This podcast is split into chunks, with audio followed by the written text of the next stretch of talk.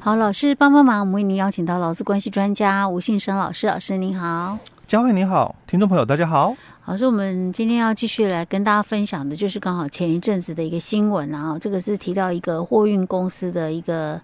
经理哈，嗯，因为公司人手不足，所以他去支援送货。那当然，他也要自己在处理自己本身的一些事务啊，等等哈。他等于是管理一个、嗯、一个服务站就对了。对。然后每天工作的时间非常的长哈，这是家属方面的一个说法。嗯。然后他本身是有一些心心血管方面的疾病啊。然后在一次上班途中，他就心脏病发猝死。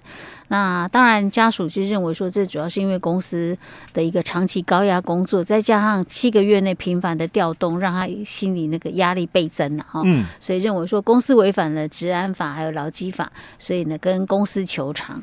那公司呢有提出了一些说法，公司是说，哎，他们的那个。嗯、呃，那个什么，我看一下，他们都有定期做健检啊，然后也有告知他说要注意自己的身体状况啊，哈，然后他说他的那个加班打卡时间呢比较晚，并不是因为他真正在工作。而是他为了避开那个下班车潮，这是公司方面的说法。嗯，然后所以他认为说，哎，他那个没有超过那个延长工时的标准啊，等等啊。啊，另外他说他那去支援送货，他大部分都在车上休息啊，都是另外一个人去完成的。好，这是公司方面的说法。嗯，OK，好，那我们今天继续来谈这个案例。哎，对，嗯，好，那我们接着就来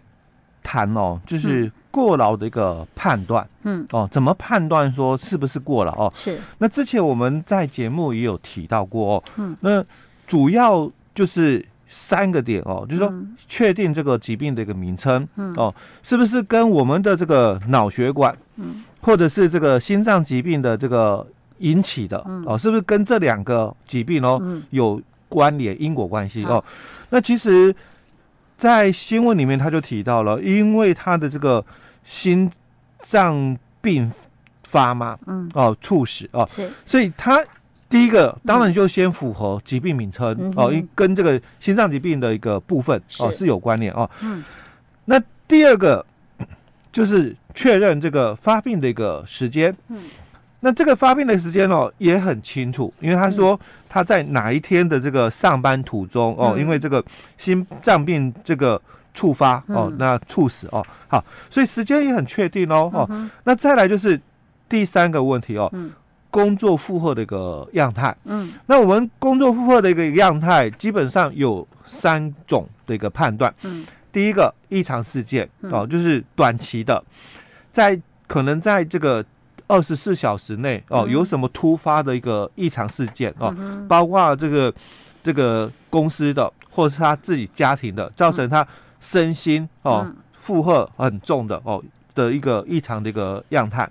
比如说可能公司的话，是不是突然发生爆炸啦哦，火警啊这种的哦，那或者是他家庭的部分是突然有家人往生啊，或突然有什么重大的一个事故哦，导致因为他可能工作嘛哦，那没有办法立即处理，所以造成他压力很大哦，那这是异常事件的一个部分。那第二个短期的一个工作过重啊，指的就是一个月、一个礼拜内的哦，前一个礼拜的这个工作哦，是不是长期的，就是都有大概十二小时以上的一个加班的样态哦，这是短期工作过重。但这两种情况都很少见啦哦，除非就我们上一集提到的，是金山小编他可能就比较属于这一块哦，因为毕竟不受劳基法管辖哦，因为劳基法里面很清楚规定了这个劳工。哦，雇主要求劳工的一个加班每个月哦，嗯、不可以超过四十六小时哦。嗯、那后来我们也有在修法哦，一百零七年修法，哎，三个月的加班总量管制哦，你可以借用三个月不超过一百三十八，四十六乘以三哦。嗯、那一个月哦，借用过来可以最长的时间也不可以超过五十四小时哦。嗯、那也都不敢啊哦，所以。短期工作负荷过重也不太敢，嗯、那最常见的当然就是长期工作过重哦。嗯、好，那我们长期工作过重的一个判断点哦，也有三种哦。嗯、第一种就是极强相关性的发病前一个月的加班时数超过一百小时哦。嗯、那什么算加班呢？哦，怎么算加班时数？就你当月份的总的工时超过了一百七十六小时，就叫做加班。哦哦，因为我们有那种所谓的这个八十四条之一的工作者，嗯，所以他们正常工时哦是可以比较长的，是，所以就会产生一个误会，说，嗯，那这个加班时数哦，嗯，该怎么认？因为他们一天十个小时不叫加班，嗯，哦，算正常工作时间，嗯，所以他们一个月哦两百四十个小时叫做正常工时，嗯哼，所以该怎么认定？所以我们才会有提到，反正当月份你只要。超过了一百七十六小时了，嗯，就叫做加班。一百七十六是加班的一百七十六，还是包含他的正常，正常工时？正常工时也超过一百七十六就叫加班。哦，哦，所以我们是以单周嘛，嗯，一周四十个小时，嗯，哦，所以四周下来一百六，嗯。那四周只有二十八天，是。哦，所以我们就再算两天的八小时，嗯，嗯，所以加起来就一七六，嗯哦，好，那只要你当月的工时哦，嗯，你超过了一七六就是加班，所以第一个判断点哦，就是极强相关性的一个发病前一个月的加班时数超过一百小时哦，所以我刚刚也提到，一般私人公司不敢，因为劳基法规定的嘛，哦，所以不太敢。那第二种情况，极强相关性的发病前两到六个月的哦，嗯、平均加班，嗯，那他这个平均加班哦，它指的是任意期间，嗯，所谓的任意期间就前两个月的嘛，嗯，前两到三个月，前两到四个月，两到五个月，两到六个月，都算任意期间，哎，对，五个五个期间哦，那这任意期间里面的平均加班，只要有一个哦，嗯、哦。超过了八十个小时，嗯，就是过劳，嗯嗯，哦，所以五个嘛，你分开哦，就是任意期间哦，平均加班，只要其中一个，嗯，加平均下来超过了八十小时，那就是过劳。那第三种样态就是发病前的，所以它在这里哦，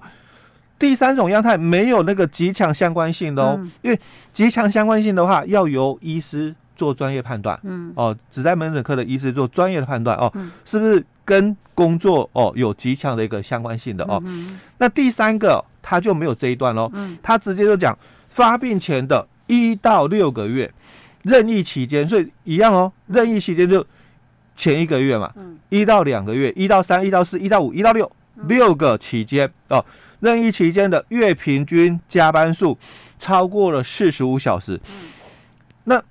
刚刚我们就提到了劳基法三十二条规定，雇主哦让员工加班每个月哦不可以超过四十六，嗯，所以很多公司会遵守这个，诶，一个月加班我不可以超过四十六小时，所以我可能到四十五、四十六哦，嗯，我就会控管员工的加班哦，所以这里就有可能哦，因为平均嘛，嗯。超过四十五，嗯，所以超过四十五就是讲四十六，是。啊，那就算哦，哦，那就算，嗯、但不是说我加班超过四十五就算。他说，同时哦，有伴随日常紧张性的一个工作一个性质哦，嗯、所以重点要后面这个也有。哦，日常紧张性的工作性质，哎，对，两好个都有，嗯，那他才能够叫做这个过劳。哦。嗯、好，那这种所谓的这个。工作样态哦，有伴随这个日常紧张的一个样态哟。嗯，大致上哦，我们也有归类几种哦，也有归类几种哦。嗯，那第一种就是 不规律的一个工作。嗯，你可能这个做做那个做做，那你你可能压力也很大，因为这个你不是很熟悉。嗯哦，那做一阵子之后又要再做另外一种工作，所以你的。工作不规律，嗯、哦，所以当然你你的压力比别人大，因为别人的话驾轻就熟，嗯、哦，那你不一样哦哦，所以不规律的工作哦，你的压力也比较大一点。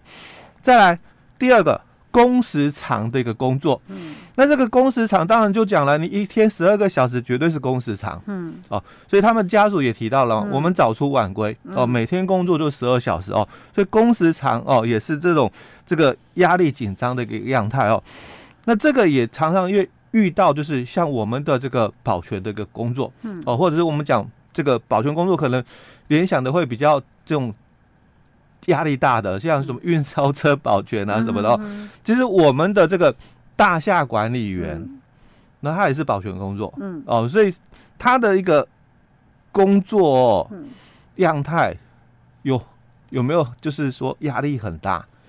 要看啊，哎，对，要看，要看状况啊。有一些那种，比如说那种公寓的那种，他可能工作压力很大，比如说他有住名人呐、啊嗯，常常有狗仔啊，哎、对，或者是有人想要来闯进去的那种，他的工作压力应该也比较大。嗯，哎呀，所以不一定要看状况。哎，所以判断哦、嗯，有时候真的蛮复杂哦。嗯，但是至少它符合哦，工时长。嗯哦，因为他们通常就。一天就两个班次，是就一次就十二个小时，哎，对，就十二小时哦，嗯，所以它也就属于这种工时长的一个部分哦，嗯。那第三种，经常的一个出差的，嗯，哦，你常常要出差的哦，那这种出差的话，当然办有可能就是国内出差，嗯，国外出差的，嗯，那如果是国外出差的话哦，他又可能会遇到就是时差的问题，嗯，哦，所以像这种经常出差的哦，也是哦压力紧张的哦。嗯那第四种最容易有，嗯哦，就是一般的，不管是这个科技业啦，哦，传统制造业啦，哦，或者是我们服务业哦，都有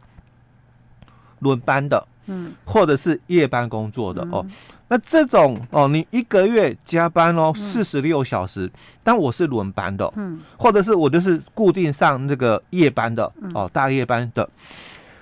那我如果就是。发生这个心脏病的一个猝死嘛，嗯，或者是脑中风，嗯，哎，他也是算过劳了，因为他属于这个第三个哦，前一到六个月的任意期间嘛，因为平均加班超过了四十五小时，四十六，那同时哦，我也是轮班的，或者是我是上夜班的，那我就是过劳了，嗯，哦，第五个。作业环境哦，是否有异常的一个温度哦？那有可能是指高温，当然也有可能是指什么低温的。嗯，因为你常常进出冷冻库，有没有？是。那我们之前也是哦，那个贩卖店的，嗯，哦，也发生类似的哦。他是不是过劳？嗯，因为他就是常常要进出冷藏室，嗯，哦，去拿一些东西的哦，所以他作业环境哦有异常温度的哦。那在噪音哦，时差刚刚提到的哦，嗯、那不是讲说你出差才有时差，嗯，航空业的，嗯哦，因为他们的工作就常常他没有出差，但是他就遇到那个那个时差的一个问题哦。那再来第六个哦，才是比较综合型的，嗯，伴随紧张的这个精神紧张的一个工作哦，就比较笼统一点哦，但是至少前面一到五，它是一个很容易判断的一个。部分哦，好，那如果你有这样的一个工作的一个形态，嗯，再加上我们刚刚提到了公司哦，就是有控管，嗯，所以你每个月都有加班，嗯，可是就是只能加班四十六小时，嗯，但是因为我是轮班的，嗯，所以假如我发生了这个脑中风，嗯，那或者是这个心脏疾病的一个猝死，那算不算过劳？照这样讲的话，有啊，哎，对，长期工作过重，至少第三个符合了吧？哎，对，对，你说那个极强相关性没有，那至少我那个第三项，任意期间月平均发病前一到六个月加班时数超过四十五小时，如果你每个月加班都四十六小时的话，嗯，那就算啦。所以法官就提了哦，就是说他每个月的加班哦，嗯、大概啦前半年左右都有在三十八小时以上，嗯。哦，那最长也有七十三哦，嗯、那。月平均下来哦，就五十九，因为有多有少嘛。嗯、但但我们是讲说任意期间哦、嗯，哦，所以任意期间一定有期间超过哦，所以他讲就是整个平均下来大概五十九，嗯，哦，那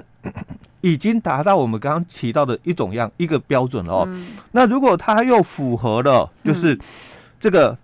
同时有伴随日常紧张性的一个工作性质的话，嗯，那当然他就是过劳没问题，嗯 OK，好。而且说实在，那个加班时间我都很怀疑他那个打卡时间到底真的还是假的？哎、欸，对，对不对？哈，对。因为有些时候公司会要求说，你不要让我被罚，违反劳基法，你给我早一点打卡。但实际上他还是留在公司做事，或者他还在送货呢。对。OK，好吧，老师，我们今天先讲到这儿。嗯。